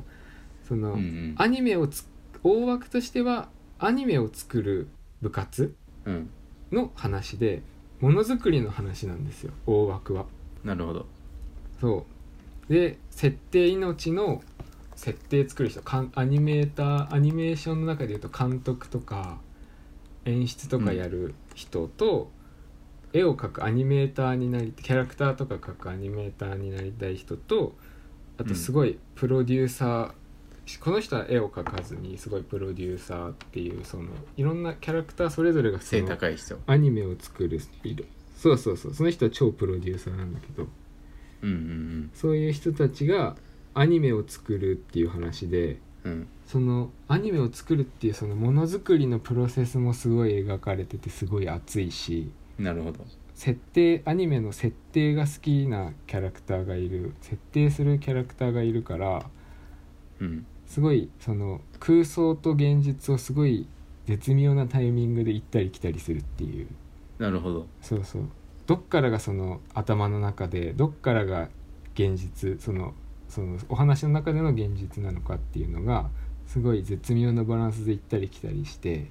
なるほどあとは画面としてはあのセリフがねそのパースに沿って書かれてたりして空間感がすごいのよなるほどなるほど漫画の中でも空間の見せ方がすごい綺麗好きでそれもすごい面白いなと思って見てるんですけどね日常系なのトータルはあのドラマチックというかその賞レースに挑んだりとかそういう感じではなくてあーでもそのバチバチなバトルっていうその賞レースに挑むその作品が賞を取る取らないっていうバチバチっていうよりかはものを作ってるうちに感じる、ああなるほどねそのなんかなんだろうアニメーターの人は動きを描くことにすごい凝っていたりとか設定うんがすごい凝っていたりとかっていうそのものづくりのいろんな人たちのいろんなこう心持ちが現れててそこがすごいいいななるほっどて思うんですよね。リアルなのかなそう大枠としてはなんかこの映像研っていうその映アニメーションを作る部活をがどんどん大きくなっていって、いいアニメーションが作れるようになっていくっていうのが大枠のプロセスかもしれない流れとしてはなるほどなるほどそうその途中でなんかいろんな人と話したりとかアニメの設定探しにいろんなとこに行ったりとかするっていう流れかななるほどねで作者の人がね同い年なんですよあそうなのやばいね、そうそうそうやばいな 多いな最近同い年そう発ね覚、この人絵画学科卒業って書いてあるから東洋美術学校って多分え大学じゃないのかなもしかしてー、違うか東大学洋美術か、学校うんえ2016年連載開始だから社会人になるタイミングで連載開始なのかな我々としてうんは一応ー、22くらいってこと同い年だよ2393生まれ前あそうだそうだよ22ぐらいで連載スタートしたっていう感じかななるほどねうんすごいなそうこれアニメもやってるんでアニメもすげえいいんですよおおアニメがあ滑らのか湯浅湯浅監督って人が監督なんですけど、あのアニメの「ピンポン」とかわかるああへえめっちゃいいよのね人ピンがポンねそうそうとか「夜はそれはやばい短なし歩けよ乙女」とかのえ人かなマジあそう四条なるほ半ど神話体系とかはいはいはいのはアいニメをやってるなるほどなるほ人どが今回なんだっけ会社あそこの「サイエンスサル」かなっへえていうアニメーションのせ会社でへがえ今回やっていてアニメそれはも熱いねいいんですようんなのでちょっとねアニメも合わせてでも漫画もそのセリフの表現の仕方とかすごい独特だし漫画も面白いのでこれはおすすめですね物作ってる人はすごい楽しいよこれなるほどなるほどうんそうそういう厚さもある分厚いねですね単行本結構いや単行本の厚さはい普通の厚さだから読みやすいよまだ五巻だジャンプくらいあのうんそうそうそう週刊のうんえなんでぜひ読んでいただきたいですねこれは面ー、白はいいし、映像権ね映像研には手を出すので、映像権うん、してる人いっぱいいると思うけどねこのタイミングだから、ううん確かに、まあ今だよね言うなら、うん じゃあじゃあじゃあじゃあじゃあ全くもう終わってしまってるものを言っていいですかじゃあ いいですよまああの一番好きだった漫画ですね前シーズンのうん1個前くらいのシーズンで好きだった漫画なんですけど「モブサイコ100」っていう漫画ですね僕はあ好あきな漫画もう終わっちゃってるんですけど面白かったですね面白いですねあれあの、うんワンパンマンの原作者のワンさんが書いてるんですけど、うんまあ、あのワンパンマンって結構設定的に最強の男の話なんですよねもう圧倒的に、ワンパン最強でのっていうことワンパンで全員倒しちゃう話でなんですけど、こっちのモブサイコの方はちょっとひとひねりあるというか、うん最強は最強なんですよモブ、うん主人公のモブっていうもう本当にモブキャラだからモブってシゲオっていう名前をもじってモブとみんなに呼ばれている、モブキャラの男の子が主人公なんですけどうん実はその男の子が超能力者でうんうんもう本当に最強なんですよね。うんワンパンマン並みにもう敵がいないくらい最強なんですがうんそれをなんていうか力を使って敵を成敗するとかではなくてですね普段は本当にうんうん超能力なんか使いたくないって言っているすごいうじうじしたというか男の子が主人公で、うんまああるきっかけを与えて蓄積ストレスが蓄積していくとうん我慢が100%になった感情が100%に振った時にその超能力が爆発するっていううんうんお話で、まあ、あの基本は学園ドラマみたいな感じなんですよね、うんうあんのうん学園祭があったりとか、うん生徒会選挙があったりとかあって、うん中学生の悩みがすごいリアルに描かれていて、うんうんうん自分で見ててなんかすごい胸が ね締め付けられるシーンがあったり。うんなんか面白い本当にシュールで面白いシーンがあったりなんか爆笑してしまうシーンがあったり、で一番この中でも僕がハマった瞬間っていうのがあって、うん僕最後の 一巻の話なんですけど最初の方一巻一巻あ一巻最初の方の超最初の話なんですけど、そうめちゃくちゃ最初の方の話で、まだモブがね超能力者っていうのが分かんなかったんですよ最初読んでて。あああの読んでる方にねそうなんかね表紙がめちゃくちゃ可愛くてであの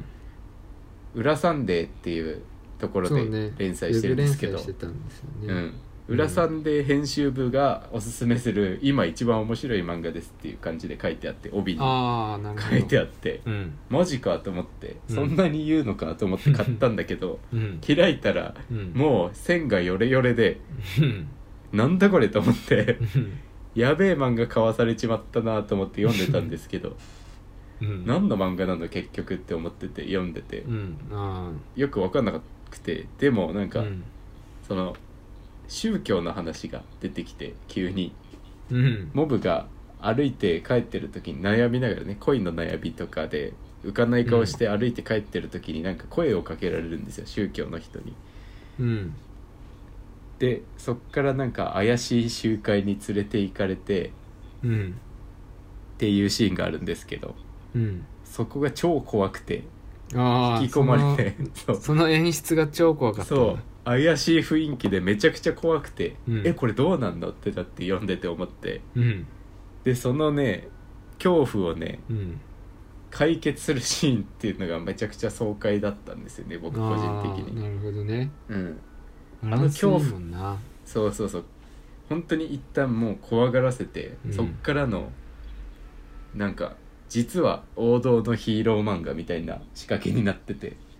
ああそこのね流れがうね、ん、うん流れがそれがねめちゃくちゃ来ましたね、僕個人的にはああなるほどでもう終わっちゃったんですけど1巻から今15巻まで出ててであのそっスかピンオフ15のかそう15巻まあ16だ、ごめん16巻まで出ててうんスピンオフの話もあるのでよければね皆さんちょっと単行本普通の単行本より100円か200円くらい高かった気がするんですけどあそうでもそれあれじゃない我々が思っている単行本の時代を超えてしまったっていうだけの可能性あるよ ああなるほど今では普通うんかもなあで多も分ジャンプのさちっちゃいじゃんジャンプの単行本って1個週刊のっああ確かにねうんうんていうよりはあのゴールデンカムイとか「あ獣ー事変」とか、そうねうんちょっとデカめの1.1倍くらいのうんサイズ感になってるんで少しだけ値段しますけど表紙もねめちゃ可愛いので集めてみてほしいなと思いますね、ぜひあの表紙めっちゃ凝ってるんですよあのツヤツヤの部分とマットな部分があああるそうだねうんうんうんテカテカあの表紙普通の表紙じゃなくて素材にもちょっとこだわってる感じなんでみんなね、うん単行本を集めてほしいなと個人的には思います お化けとか確かに学校の階段的な話もいっぱいあるので、そうだねぜひぜひぜひ、うん面白いですよね面白いヒーロー漫画、王道じゃないヒーロー漫画って感じしてそうだね面白い、うんうん面白いいいでっすすということでした2冊いく行きましょう ここまで来たら行きましょう一応ねもう一個、はい、うんとねこれは「眠る、眠るバカ」ってカタカナで「眠るバカ」って書いて「眠るバカ」なんですけど眠るバカうんってい眠うるバカこれも連載じゃなくて1冊しか出てなくて、うん一巻完結なんですけど、ほうほう珍しいねと作者があの石黒正和さん、うんそれでも街は回っているってあこわれかかりますわからないですね それでも街は回っているっていうこれも結構これは結構連載長くってさえ最近、ー、去年かな一昨年かそれは連載終了したんですけどその人のうん一一巻完結のうん、漫画なんですけどうんこれ一応あの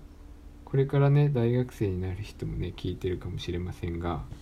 うんお大枠としてはですねううんんとですね大学生の話なんですよね。はいはいはいなんだろうなうんと女の子の2人が大学生の2人が主人公なんだけど普通にうん普通の大学生の女の子ととバンド活なる動ほでどプロを目指す先輩の本当だうん女の子の先2輩人のお話で、うんそうそうそうでなるほど学生寮で過ごごす、そうそう2人の日常を描いた漫画なんですけど、なるほどそうそうそうそのなんリかアルなの日常これは感もいいんですけどこ,、の石黒さんの話ってなんかこう人間キャラクターがすごいよくってうんちょっとなんかふざけきっふざけてるっぽい振り切ってるところもあるけどすごいどっかリアルみたいな感じの、えそのなんかバランスがとってもよくってでこの話のあの、まあ、中身はね読んでいくといいと思う読んでいった方がこうそうんの雰囲気分かってくると思うんだけど、この中でねうんすごいいいセリフがありまして、ー、おう そうそうそうそうそのまあお話はねちょっとねネタバレになっちゃうかうら流れは微妙なんだけど、その中のキャラクターの人がね、そのうんやりたいことのある人とやりたいことがない人の間にうん何かしたいけど何ができるのかわからないっていう人がいてほうほううん世間の8割方の人はそこに属していると思うんだっていうセリフがあるんですよ。なるほど。 なでるもなほんかど。まさにだなと思って、まさにだね。そうそうなんかその うん。大学の時ってさっきもあったけどこう何何興味の幅が移っていくみたいな話うんうもんうん。あったけど、結構そのなんかこれをやりたくてずっとやってる人って意外といないいないっていうか少なくってうん。それがうまくできてる人も少ないじゃないあなんかそういうのも含めあ。こう、うん。夢を持ってる人と持ってない人っていうとなんかちょっと大げさだけどうん。でもそれってなんか正しいなと思ってみんなそうだと思うんですなんかやってることがある人で確も、かにねう。そうんそうそうだよね。実は迷っあの迷いながらやってるけどん他の人から見たら迷ってないように見えたりとうかん。そうそうそそうこに属してるっていうね、実は。そうそう真そん中うのそゾーンうに結構個人的そうになは。んじゃないかなと思ってさやらない人もすごいよね。もう、やりたいことないって言い切っちゃう人もすごいなってすごい思うけど。そうやりたいことがないって 言い切る人もまた少ないくだろうなってやこのばいよねセリフとか見天て思って才だと思う。そうそのふんわりしたそのギャグも挟みつつの学生日常ものの中でこういうセリフがさらっと出てきたりして。 あそう結構わってなるというかあ。うん。哲学っぽいね、なんかね。みんながそうそうそう心の中で思ってい割る。なるほとそうどいううんね。そうそうそうそのなんかちゃんと大学生のその何でもできる雰囲気もありつつこういうなんかリアルうんうなんところもありつつ、まあ、ユーモアもあって、そのんバランスのいい漫画だなってすごい思ってなるほどねそうそうそうなのでねこれ一巻一冊しか出てないんでう読みんやすいと思うんで、おすすめなです、るほどねそうそう「眠るバカね」これはチェックですそうカねタカナ竜竜コミックスっていう徳間書店のコミックスな んであるとことないとこあると思いますけど大変だそうそうネットだねネットで買おうネットは多分売ってますようんうん徳間書店そうそう そうぜひこれはおすすめです結構あれじゃないでもなんかさうん G は今読みたい漫画としてジャンルがなんていうかまとまっている感じがするけど映像系にちょっと近いものを感じる気がするんだけどそんなことはないああでもここで喋るものは選んでるとあそうなんだそっかそっか、うんそうだよね選ぶの忘れてた わそっかそっかそういうことか、うんそうそうそなるほどね納得しましたわい1冊2冊で合わせて選 んでいる何も考えてなかったな ちょっと何も考えてないもう一冊言っていいですかじゃああいいですよどうぞまあ、あの先ほども言ったようにうん「ゴールデンカムイ」という漫画なんですけど、うんめちゃ面白いんですよこれ。面あ白いのねうん、面白くて、うんあのやっぱりね月刊誌じゃないかやんじゃんかそっかやんじゃんで今、うんじゅ習慣だと思うよやんじゃん、う週刊で20巻まで出てるんですけどまあ面白いねあのあらすじから言う言うとなんか日露戦争の 終わったくらいの日本の話で、って聞くとなんか普通に時代物かなって思っちゃうかもしれないんですけどまあ時代物なんですけど、うんまああのアドベンチャー的な要素が実はあってそうだねあうんゴールデンカムイいいのかな言っちゃうんだけどあの囚人がね網走、うん北海道の話でゴールデンカムイってあの、カムイって北海道の方言で神っていう意味なんですけどアイヌ語でねでアイヌの話なんですけどど、アイヌのね隠し財宝をね探す話なんですよ、実は。うんでまああの主人公がね北海道に渡ってきてなんかお金ないからお金砂金をね掘ってたらなんかおじちゃんがやってきてみたいなところから始まるんですけど、うんそのおじちゃんの背中になんか入れ墨が入っていてうんまあその入れ墨っていうのがすごい特殊ななんか見たことないような入れ墨で、うんそれが実は宝の地図になっているっていううん始まり方をするんですけど。うんでその地図はその一人の人間じゃなくて途切れててうん複数の人間をつなげてできる地図うんだから背中の皮を剥がして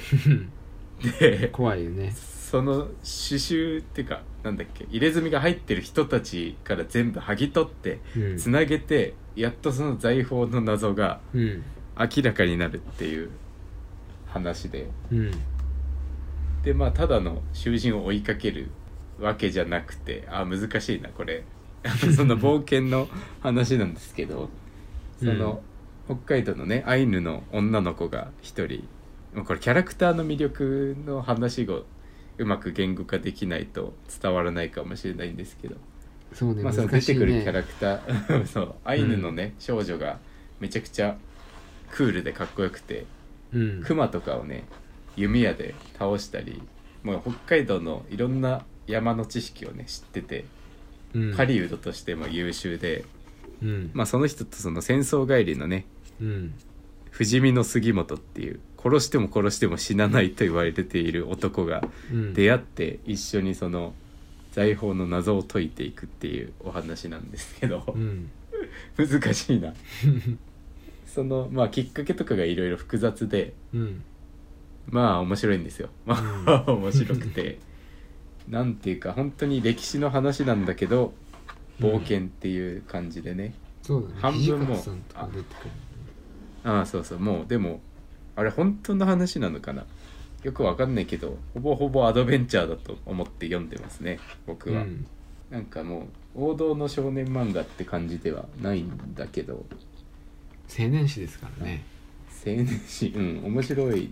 ですなんかハガレンのような面白みを感じるというかちゃんと作り込んでいてうんうん多分綺麗に終わるんだろうなって感じがうんしあてうん最初から最後までちゃんとあるんだろうなって感じであうんうん面白い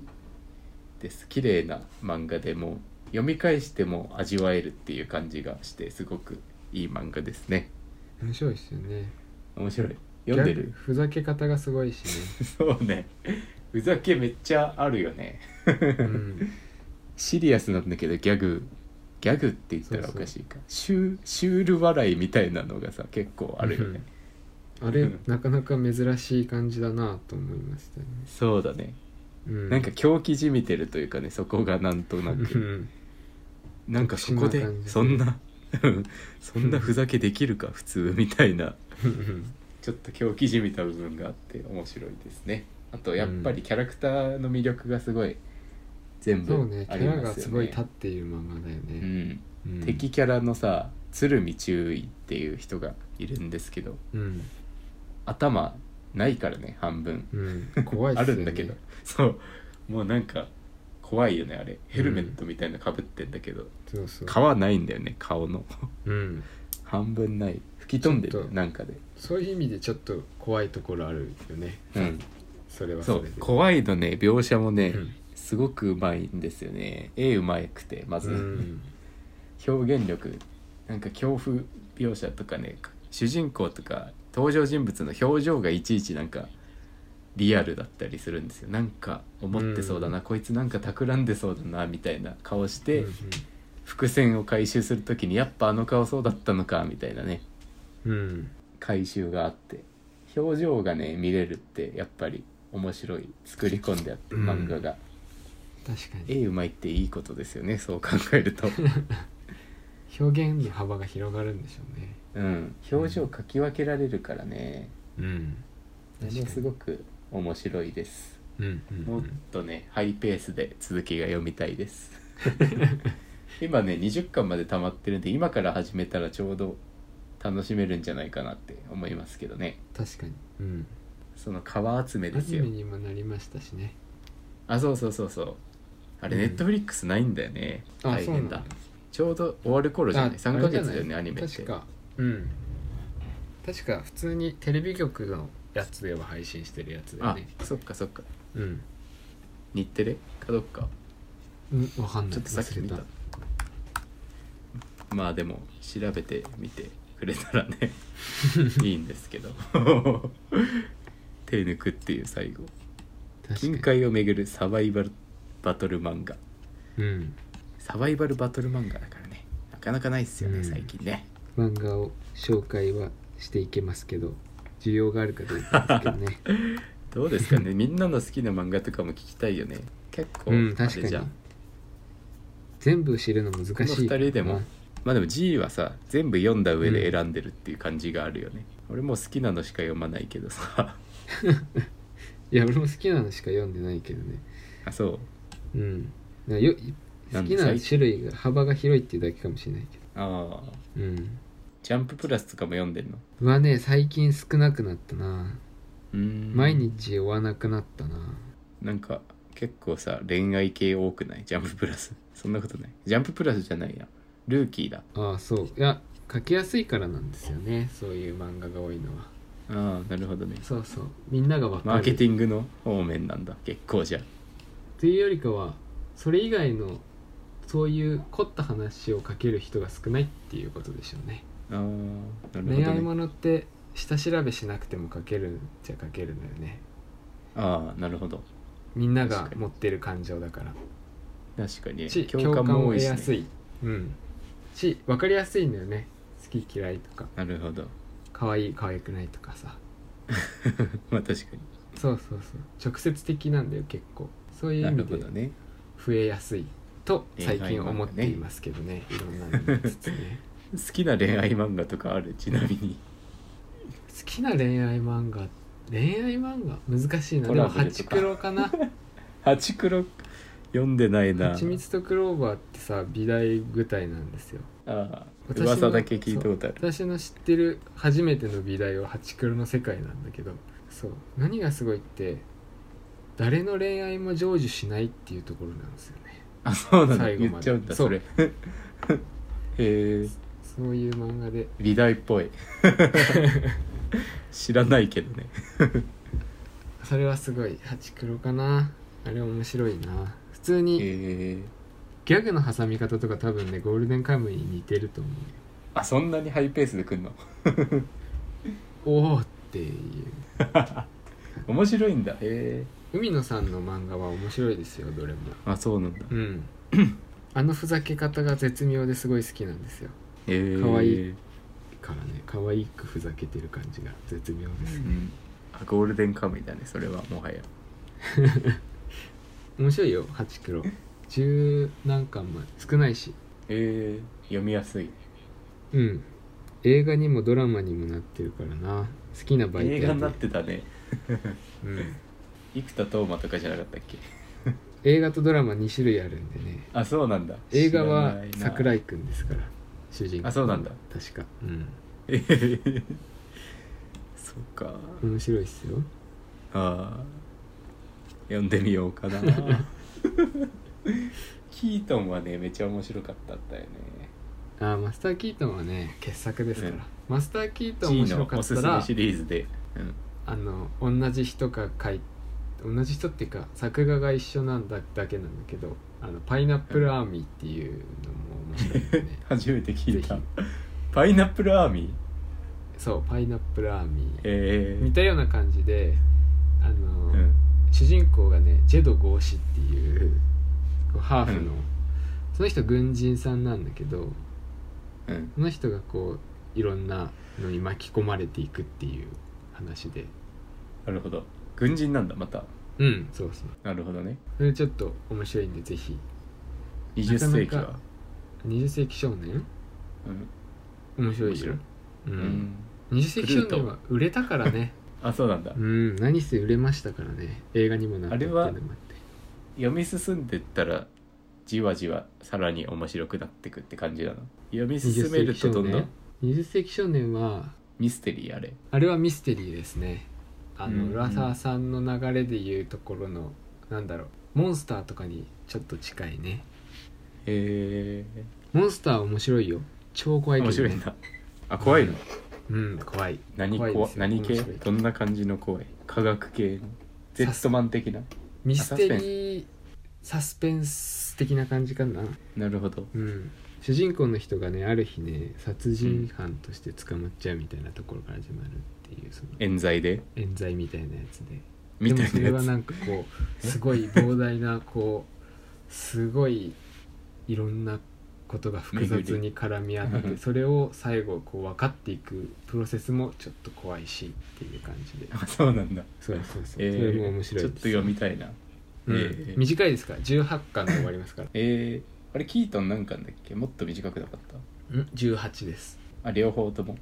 そう当時18ぐらいで青年誌コミックス終わるものが多かったと思いますよ、あそうなんだうんちょうどいいいタイミングだと思うだったんだと思う読んでみようやっぱねスリル系好きなんですよねスリルがちょっとあるとああじゃあどんな漫画モンスタにーもは面白い っすよ読んでみようまあそれくらいですかね今回 は本を聞くをやってみたっていうなあんであしょうこれこれはあれですあの私今あの次元が違う世界に住んでる のであの電車とかで通移勤動通学がねしてないんですよ、移動が長い徒歩ででして、あそうなんですねうん修行でその通勤、うん通その移動職場までの 移動の時間が職場って言っ40ち分ぐらいあるんですよ、え徒歩でうん車使えばいいじゃんなんでいやーめんどくさいお金かかる しあ駐車場ガソそうリンそうそうどっちも、えでその40分ぐらいを何に使おうかなと思ってまあうんラジオ聞いてたりしたんだけど、ーうんなんかふわっとあのオーディオブックっていうものが世の中には存在していて、どこにあんのそれえーっとね今使ってるのがオードブルオーディブルオーディブルかオーディブルっていうサービスはアマゾンがやってるやつで、えー、アマゾンすげえなそうそうそううんと月額払うタイプのやつとうん1冊ずつ買うタイプのやつがあ ってうん本の値段払ってんのそう払って1冊買ってよ聞くとか、あとは月いくらで聞き放題みたいなとかいろんな種類があるんだけど、うん本1冊いろんな本があって、まあ、ビジネス書とか小説が多いんだけどうんその音声になってるものはね。うん読んでくれるんだそうで読んでくれるのも声優さんとか俳優さんとかえ女ー優さんとか、そういう人が読んでくれてて、ありがでたいねなおかつこう棒読みじゃなくてビジネス書とかでもちゃんとなんかこう言葉に起伏があってうんえー、強調されたりされてるところとかはされてたりとか一冊でそれどんくらいかかるの読み上げるのにで今読んでるのがちょっとちゃんと、なんか小説とかだとラジオみたく聞けるなって想像できたけど、うそんの専門書とかみたいなビジネス書みたいな読み物系のやつってどうなんだろうと思って今あの「サピエンス全史」っていううん結構長めのヘビーなやつを今聞いてるんですけど、うんそれはね上下巻あって一冊がすごい厚いのようんどれくらいだろう漫画2冊3冊分ぐらいの厚みの字の本が本当の実物としての本厚いねの厚みがそれくらいでそれでね、11時間ぐらいえー、音声データとして11時間聞くと1冊読み終わるぐらいなんだえじゃあけど上下で1ヶ月かかる感じか上下で半月くらいかでもまあね行き帰りだもんねそうそうそう行き帰りとかだとね大1変だ冊1ヶ月ぐらいかなちゃんと聞いて大体いやーなるほどまあでもそれははあの長めの本だからそうであってさ、またちょっと多分違うのはうん、かなとか半分ぐらい56時間で読めるんじゃないかなえー、大変ってねいでうのもがあねって長いんだよね普通に読んだらどんくらいそなのうそうそう長いや普通に読むよりああ自分で読む自と分ってこと自分で読むと多分もっと短いと思うよ、あうんなるほどでもそれだけ体力が持つかっていうところですけどね連続で読 むあ疲れるもんねでもトントンなんちょっと長いぐらいだと思う字の本読むのとあー聞くのとでえーそれはそうそうそれで今読んでるんだけど、うんやっぱね同時に3つのことはできないんですよ歩きながら歩聞きながらくうんその本を聞くうんと携帯を触るは一緒にはできないなって思あってーどれかが入ってこなくなる、なるほどそうそう字を読みながら聞くとかはできない、うんけどなるほどただ歩いてるだけとかうん寝る前とかお風呂入ってる時とかだったら全然読むのと同じぐらい入ってくるかなうーんっていう感覚かな今やってみててなんか案外いいなと思って、なるほどねそう隙間時間ってなんかこうよし作ろうと思ってできるものじゃないじゃない日常の中うにんただあるからそこがそこにシュッて入ればなんか読書がさこう安定したものになりそうと思って、良さそうああでなるほどすうん効率のいい生きし方ですねスマホとイヤホンさえあればいつも持ってるなのるほと変わんなくて本が読めるっていうのはかなりおすすめでなするほどねうんクロロの能力でいうところのダブルフェイス的なところですねじゃあ しおりを挟むことによって本を持たなくていいということですねじゃあねそうね音にすることによって隙間時間に入ってこれるっていうのは確かにそうないるうほことどかもしれません制約を設うんけることによって、 G 読むなるのほどね苦手な人とか、通勤とあかー通疲学れ時るもん間な長い人とか意外といいかもあとさ音楽も最近なんかさうんねえねえって感じなんでっていう時あはそう音楽ばっかり聴いてて音楽じゃないものが欲しいなっていう時あるじゃないですあーか、そうね作業中に、うんうんそういうのいいかもしんないねいいかもねうんうん結構良いですよなるほど、うんまあ、ということで今回はこの辺にし 急に終わるっていうしましょうか2時間3分